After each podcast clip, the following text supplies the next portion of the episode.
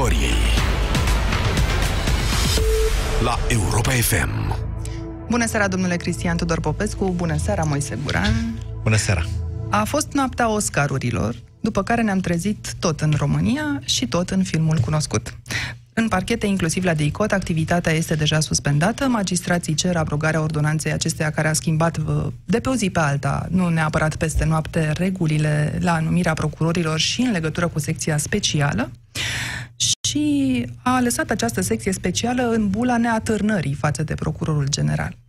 Între timp, în politică se joacă ba farsa dialogului, ba cea a inocenței și aparent independența procurorilor a fost astăzi apar- apărată de un baron PSD. Domnul Marian Oprișan a ieșit în apărarea procurorilor.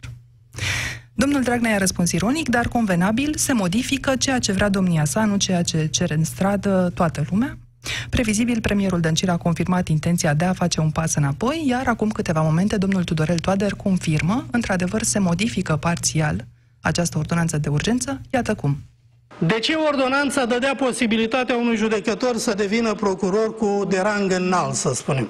Pentru că în istoria legilor justiției din România am avut acest precedent. Pentru că legile justiției, așa cum le vorbim astăzi, chiar nemodificate prin ordonanță, permit unui judecător să treacă procuror, unui procuror să treacă judecător în prima parte a carierei, primii ani de activitate, după care se specializează și merg mai departe, mă rog, evoluând din treaptă în treaptă de la instanță la o instanță, la un parchet superior. Ceea ce încearcă domnul Tudorel Toader să ne, exprime, să ne explice în modul său uh, foarte alambicat este că se abrogă articolul care permite astăzi unui judecător, ca urmare a ordonanței de săptămâna trecută, să conducă parchetul general pe viitor. În urmă cu două ore am aflat și ce stă în spatele acestei aparente disponibilități de a dialoga a doamnei Dăncilă și a domnului Tudorel Toader. Comisia Europeană, prin domnul Franz Timmermans, le-a transmis încă de vineri o scrisoare și cere direct, opriți schimbările din justiție. Este dezamăgitor că nu ne-ați consultat înainte, scrie prin vicepreședintele socialist, subliniez, al Comisiei Europene. Domnule Cristian Tudor Popescu, l-ați auzit pe domnul Tudorel Toader. Se joacă cineva de-a polițistul bun și polițistul rău? Mai înțelegeți ceva? Nu de-a polițistul bun. Bună seara, stimați europene FM, uh, nu de-a polițistul bun și polițistul rău, ci de-a ovreiul și rabinul. E jocul ăsta.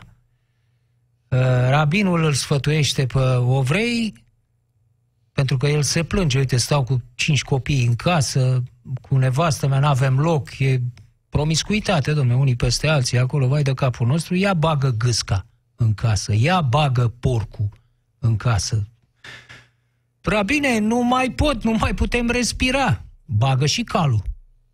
Bagă și capra. E, când ăsta i-a dus la demență, la disperare, vine, rabine, eu ies, mă culc undeva pe zăpadă pentru că în casă nu se mai poate. Ce să fac? Și ăsta îi spune, scoate capra. Să vezi ce bine e. Deci asta am văzut uh, acum. S-a, domnul Tudorel Toader a venit și a scos capra. De picioarele de dinapoi. Exact. A tras-o de picioarele de dinapoi.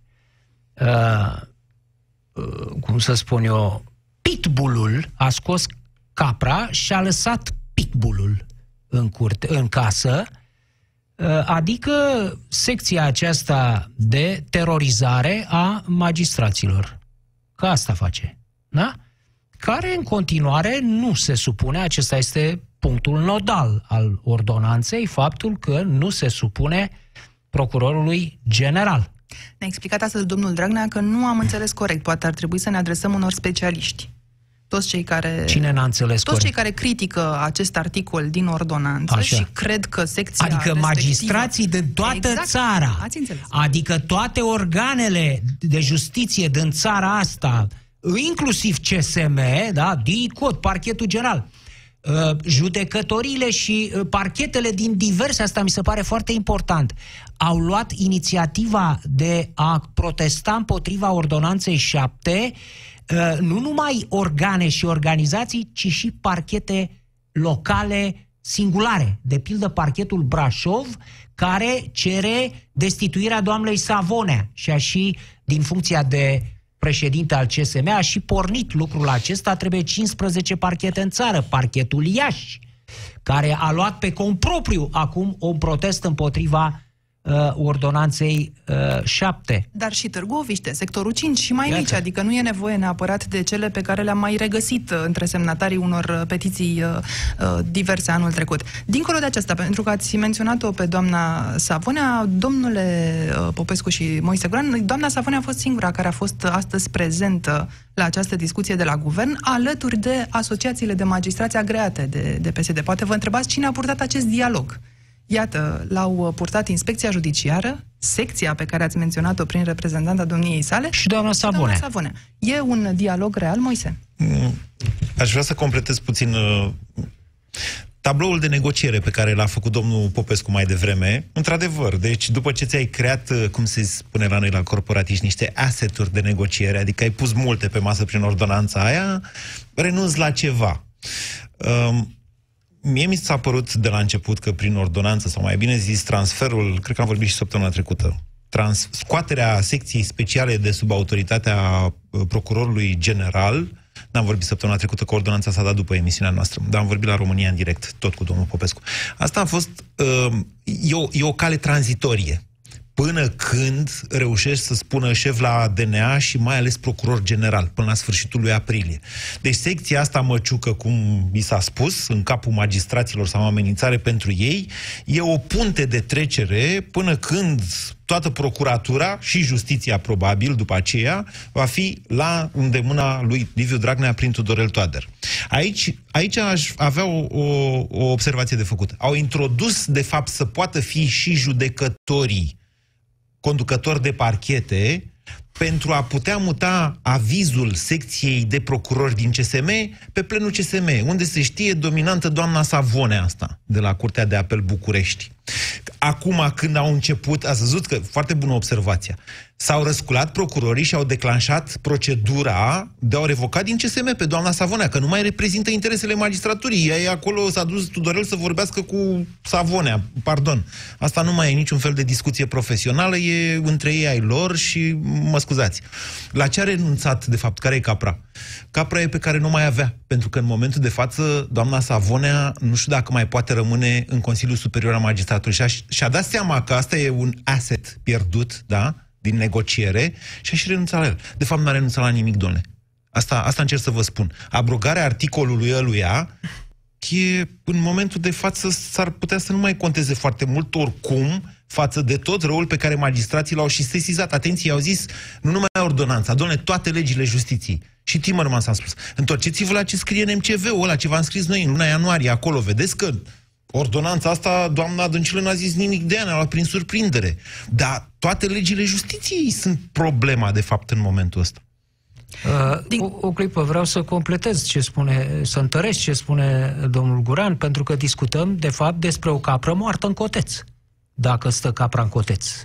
Pentru că a ținut domnul, vorbim despre CSM, să fie la secția de procurori sau să fie la plenul CSM. E, hai să fie la secția de procurori, a spus acum domnul Toader, în manianimitatea sa. Păi a ținut seama domnul Toader vreodată de avizul CSM-ului fie în plen, fie pe secție? De când e ministru? Câte flituri a dat CSM-ului în toate felurile, la toate avizele negative pe care le-a dat CSM-ul la celebrele hotărâri ale domnului uh, Nu mai a departe dat de... uh, și-a, și-a, și-a comunicat uh, decizia, dacă vă amintiți, înainte să uh, vină avizul de la CSM. Secția de procurori. Secția Aia de le-a blocat procurori, Secția da. de procurori, nu plenul CSM. Dar Da, Astăzi- domnule, de, și acum e din nou la secția de procurori și ce o să facă? O să cadă în genunchi domnul uh, Tudorel Toader și să zică, e, dacă secția de procurori spune că nu e bine să-l revoc pe Augustin Lazar, nu-l mai revoc. Domnule, trage de timp, de fapt. Este o tactică prin care trage Nu, de dar timp. v-am spus, este, este uh, sexul îngerilor aici, exact cum ați spus. Discutam despre o capră pe care nu o avea. Asta cu CSM și cu secția de procurori. Puțin i-a păsat, pentru că el tot nu ține seama de CSM. N-a ținut niciodată. Recapitulând pentru ascultătorii noștri, așadar, de la următoarea ședință de guvern încolo, probabil nu vom mai avea posibilitatea ca un judecător să conducă un parchet, ceea ce nu se întâmpla nici până acum. Va rămâne însă această secție specială într-un neant uh, specific uh, și de asemenea uh, vom avea uh, imposibilitatea delegării pe funcțiile acestea înalte. Cu alte cuvinte, dacă procurorul general își termină mandatul, procur, președintele României e cam obligat să numească pe cine propune domnul Tudorel Toader. Și aici să ajungem că aici e de fapt foarte important. Secția specială și numirea procurorului general sunt mizele reale. Trage capra de coadă PSD-ul în aceste zile, așteptând de fapt luna aprilie când se vor întâmpla aceste lucruri? Uh, vin în cap tot felul de înțelepciuni orientale, nu știu de ce, în această emisiune. Aș înlocui-o pe asta cu Ovreiul și Rabinul, cu Capra, cu alta din Orientul mai îndepărtat. Uh, un, uh, suntem în uh, India și un uh, cetățean indian îl urăște foarte tare pe vecinul lui și um, îi spune unui brahman, care poate să facă minuni, că e în directă conexiune cu divinitatea, uh, Brahmane, ia dărâmă tu casa peste vecinul ăsta al meu, că ticălosul ăsta mi-a luat jumătate de gard de acolo de 10 ani, mă judecă el, un nemernic, dărâmă casa pe el și pe familia lui. Către Brahman. Brahmanul zice, bine, mă concentrez. Închide ochii, se concentrează, levitează Brahmanul și se pregătește să dărâme casa, la care ăstuia totuși îi se face milă. Așa, are o tresărire de umanitate și zice, Brahmane, nu o mai dărâma casa, dă-l în măsa, de nu știu cum se spune, dă-l în măsa în hindi, dar uh, lasă-l să trăiască, așa. zice, lasă-l să trăiască și pe el și pe ai lui. Și știți ce s-a întâmplat atunci extraordinar? Nu s-a dărâmat casa, domnule. Minunea. Ați văzut? Așa și cu judecătorul ăsta care nu mai este în fruntea procurorilor. Nu s-a demără, dărâmat casa, domnule. Minune, minune, forța divinității. Cu PSD, ce spuneai? Trage PSD-ul de coate, de fapt, capra Cine? asta. Așteaptă încă două luni, avem discuții de toate felurile, mimăm aceste dezbateri interne ca să se facă luna aprilie? De dezbateri interne în PSD? Aparent. Nu, nu, nu. Deci, vă spuneam săptămâna trecută că, uh, sau mă rog, la un post de televiziune spuneam că uh, Oprișan este Stalinul lui Dragnea, în sensul cuplurilor Lenin-Stalin, Dej-Ceaușescu. Spuneam că Marian Oprișan este fundamental deosebit ca adversar, ca rival, mai- ca rival, nu ca adversar, e o diferențiere importantă, este fundamental deosebit de ceilalți de până acum, adică Țuțuianu, Stănescu, Tudose, Firea și așa mai departe. Oprișan e pretendent la tron. Discursul lui este de înlocuire a lui Dragnea cu Oprișan. Nu cu ce veneau ăștia până acum. Domne, ar fi bine să fie bine, nu e democrație în uh, partid, uh, ar fi bine să luăm uh, hotărâri în colectiv, cam astea erau uh, obiecțiile. Oprișan spune clar, e băiat bun, Dragnea, mai greșește, dar e băiat bun. Adică se situează pe același nivel cu Dragnea. Și este suficient de ticălos și de lipsit de scrupule ca să stârnească un respect egal printre uh, baronii în nomenclatura PSD, egal cu cel pe care îl stârnește Dragnea. Acesta este un concurent, rog să mă credeți că mă uit de mult la Partidul Comunist. Asta este un concurent serios pentru Dragnea. Iar mișcarea asta pe care o face acum, spunând că secția respectivă trebuie să fie subordonată procurorului general, puțin îi pasă Oprișan de procuror general de secție și de procurarea alimentelor. N-are nicio treabă. Îl interesează acum să-l contreze pe Dragnea și o va face de câte ori va avea ocazia. Până să vă întreb cine e Troțchi în povestea dumneavoastră. Cine? Tro- cine e Troțchi? Da, Eee. enumera pe A cine. fugit în Mexic deja, Ce Trotsky din întrebare PSD. minunat. Cine e Troțchi în PSD? Păi dacă ar avea un Troțchi PSD-ul, am discutat altfel, domnule. Am avea Ăla speranță, era, nu? Ăla era un criminal, dar era un ideolog. Și era foarte inteligent și discuta chiar în termenii, în termeni ideologici, nu în termenii ăștia de teșghetărie, de colțul mesei în care să discută acum. Ce treabă au ăștia uh, uh, negustorii ăștia de piei de cloșcă de la PSD de acum cu ideologia? E de natură această criză a ordonanței 7 să producă în interiorul PSD ceva care să ducă inclusiv la apariția unui astfel de ideolog sau e doar un moment, o Eu criză de întrebați-l etapă. pe domnul Guran că fierbe. Fierb, fierb, cum să nu fierb? Când v-am auzit cu Stalinul lui Lenin, a vrut să vă aduc aminte că după ce a devenit Lenin legumă, Stalin a îndrăznit să zică cu adevărat ceva. Eu acum vă contrazic, și domnule cu Popescu. ce m-ați contrazis? N-am Vă înțeles. contrazic, domnul Oprișan ăsta, cum îi spuneți noastră Stalin, interesantă aia cu Trotsky, Uh, e un uh, Stalin de operetă. Așa mi se pare mie. Ce face el în momentul de față, mai degrabă creează senzația că se întâmplă ceva în PSD, astfel încât toți ceilalți să-și țină respirația și să zică, ia să vedem, doamne, îl căsăpește cumva Oprișan pe Dragnea? Doamne, Dragnea e departe de a fi legumă. Iar Trotsky, orice Trotsky ar fi existat în PSD, e de mult fugit. Își așteaptă... Deci dumneavoastră credeți că Oprișan și Dragnea sunt înțeleși și joacă în clipa de față o comedie în două personaje, cum ar fi piesa Demnitate, în care o să jucați și dumneavoastră, am înțeles? nu e adevărat, domnul? Nu chiar, căci n-am fost incapabil Cu să domnul Marius interpret. Manole N-am fost jucați. capabil să interpretez și chiar l-am intervievat pe bune. Acum, Da. dar uh, ca să vă răspund... Deci asta credeți că joacă ăștia doi o piesă împreună? Credeți că precizare. Oprișan nu vrea să fie șeful PSD? Cred că Niciun Oprișan moment. nu poate să fie în acest moment șeful PSD. Cred că Oprișan îi servește ceva util lui Liviu Dragnea în momentul de față. Dacă ne uităm ce, ce caută de fapt oamenii ăștia, ei trag de timp domnul Popescu. Și cu Madridul, cu dusul la Madrid, cu discutat cu Timmermans. Aia e dat un altceva. pas De ce? înapoi. De ce amestecați logic lucrurile? Aia poate să fie tragere de timp cu Pentru dusul că la Madrid. sunt legate. De ce e tragere de timp asta cu Oprișan și cu Dragnea? În momentul de față, Cu contrele lui Oprișan, cu- cu manglitul uh, spus în plen lui Dragnea, cu uh, uh, faptul că face greșeli, dar e băia bun, deci exprimări publice. Acum, da. din nou este împotriva lui cu o exprimare publică. Dar să spuneți că e un- Cum trage de timp? Dar să spuneți că e un conflict real în PSD în momentul de față? nu e un conflict în sensul uh, ideologic doctrinar Că e al potențial, cuvântului. că e potențial. E un conflict pentru putere, pentru scaunul de șef. Și domnul Oprișan este foarte interesat de un scaun de șef acum. L-ați auzit cum a spus... Uh, uh, aș fi vrut să fiu ministru și vicepremier dacă mi se propunea de la început.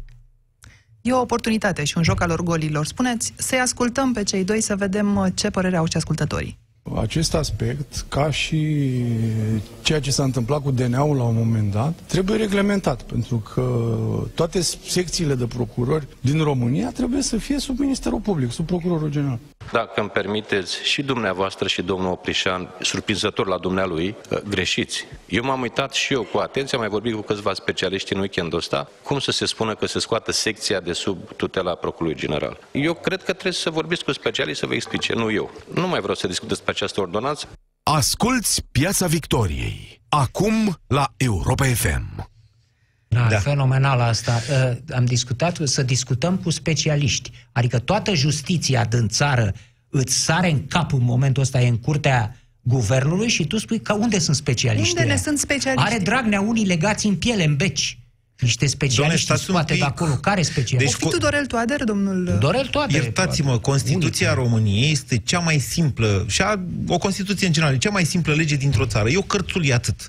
Și e scrisă cât să o poată înțelege orice cetățean cu un grad mediu de intelego, să zicem, da? Uh, Ministerul Public are un capitol acolo. Asta cu să scoți de sub Ministerul Public o secție e atât de vădit neconstituțional încât vă rog să mă credeți că nu e o dezbatere care să necesite cine știe ce specialiști. Nu mai vorbim de toți magistrații care s-au pronunțat. E însă necesar pentru a stabili constituționalitatea unei ordonanțe să se ajungă la Curtea Constituțională. Ori Acum magistrații sunt cei care își Tragere blochează, de timp. practic... uh, Ce spuneam? Trag de timp. Tragerea de timp este din pricina uh, acelui specimen care se numește avocatul poporului.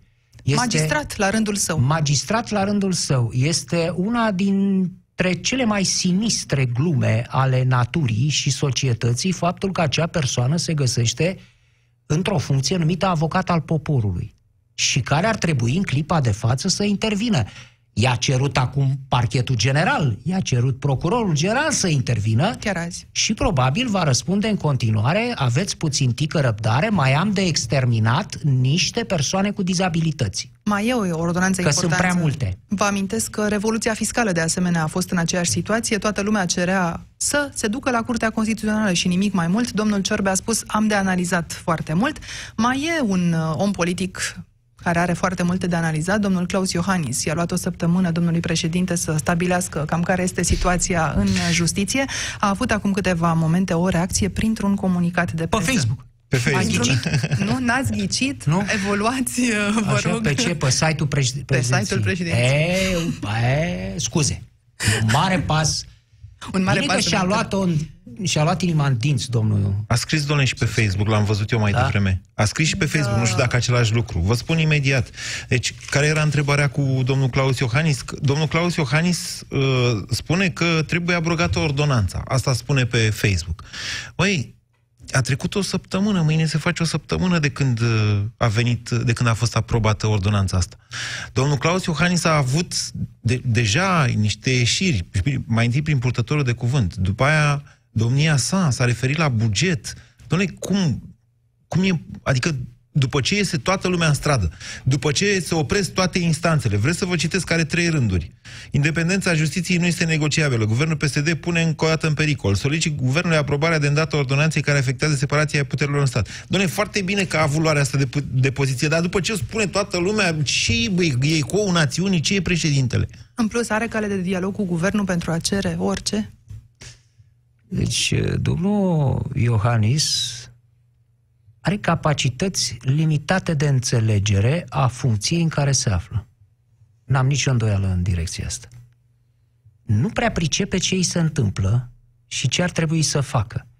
El nu pricepe că principala atribuție a funcției lui ține de față. Președintele este o funcție de față, nu de spate, nu de culise, nu de consilieri, nu de purtători de cuvânt.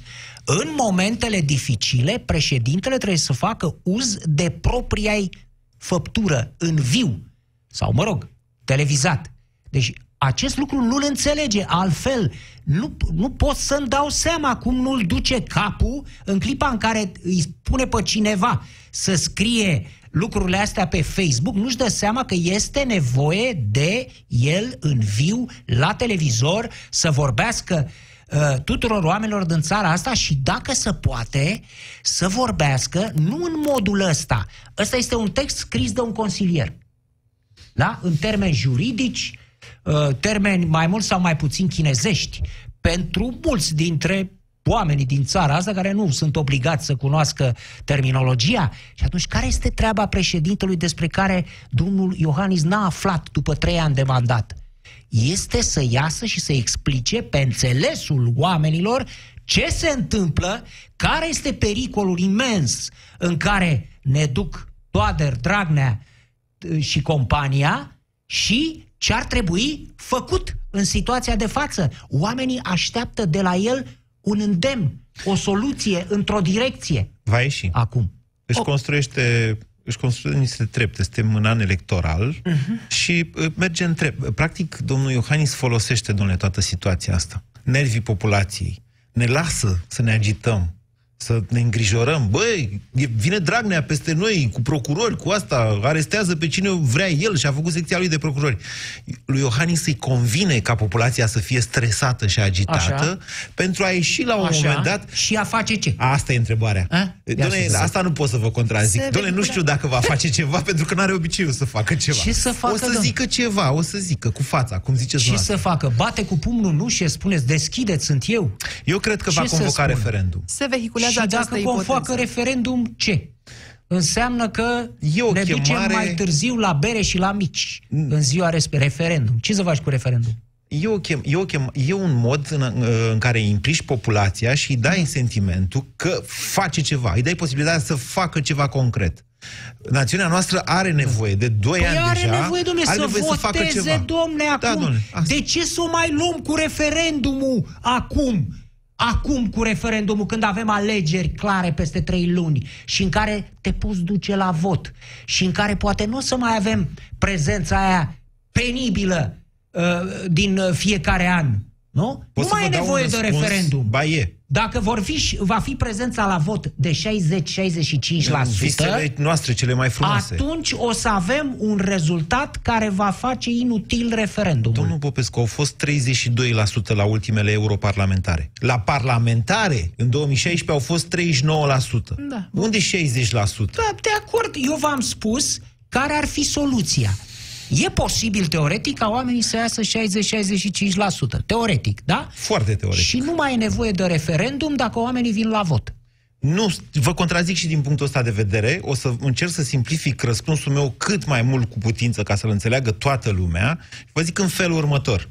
Un referendum prin Constituția noastră are forță constituțională. Forța suveranității exprimată egal din punct de vedere al puterii ca și Constituția. Un referendum într-o problemă în care pro- s-a pronunțat populația, Da. teoretic, teoretic, Da? Parlamentul, care are o forță inferioară forței Da. Constituției, nu mai poate încălca rezultatul respectiv. E, nu. Moise, s-a E, întâmplat nu. deja, au fost referendumuri ignorate, la fel de bine în an electoral, Bineînțeles. referendumul N-a din putut 2007 fi nu a obligat putut fi... să legifereze Parlamentul, dar există o decizie a curții, a unei alți curți constituționale, că asta e altă decizie. Domnul, domnul, O altă curte ăla cu constituțională- 300 de parlamentari Ăla, ăla, e în ăla. funcție? Este. S-a aplicat? Ignorat. Doamne, s-a aplicat. Unde? În 2012 au vrut să modifice le- legea electorală și Curtea Constituțională de atunci le-a zis, bă, nu țineți cont de referendum, plecați. Lăsați-mă, Îți domnule, în amintesc? pace. Câți parlamentari sunt acum? Câte au vrut ei. Păi atunci, despre ce vorbim? Care de referendum? Camere. Că era Și vă referendum mai întreb pentru ceva. unicameral, Vă acela. mai întreb ceva important. Ce întrebare puneți la referendumul ăsta? E, asta e complicat.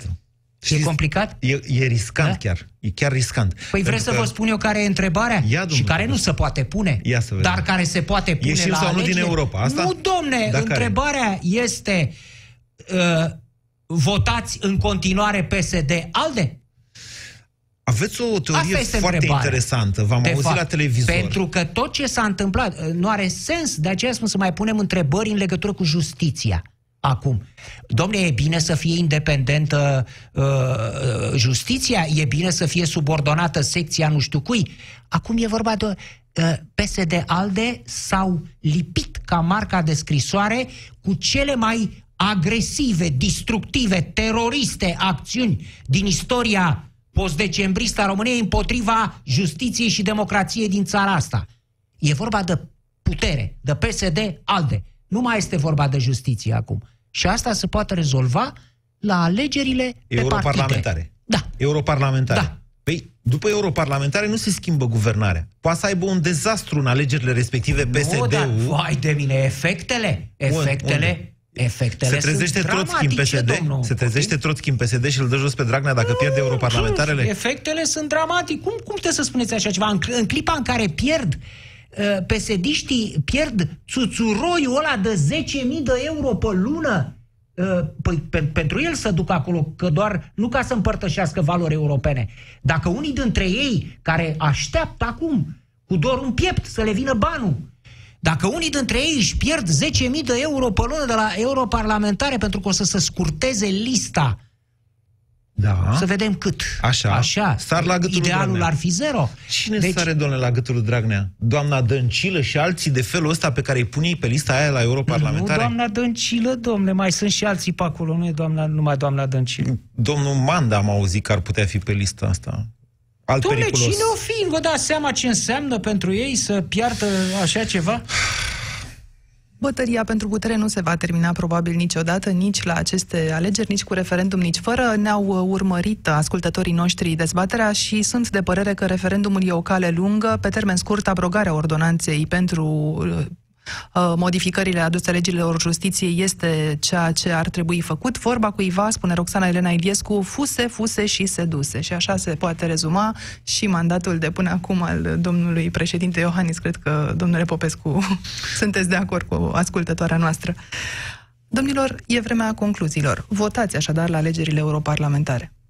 O, da, întotdeauna votăm. Problema e, nu că ne ducem noi, noi ne ducem la vot. Repet, problem, tot ce se întâmplă acum, de fapt, are sens numai în vederea alegerilor europarlamentare. Pentru că ele sunt cele care vin acum. Și prezidențialele în toamnă. Prezidențialele sunt în toamnă, dar deocamdată să ne focusăm, să ne concentrăm pe alegerile acestea.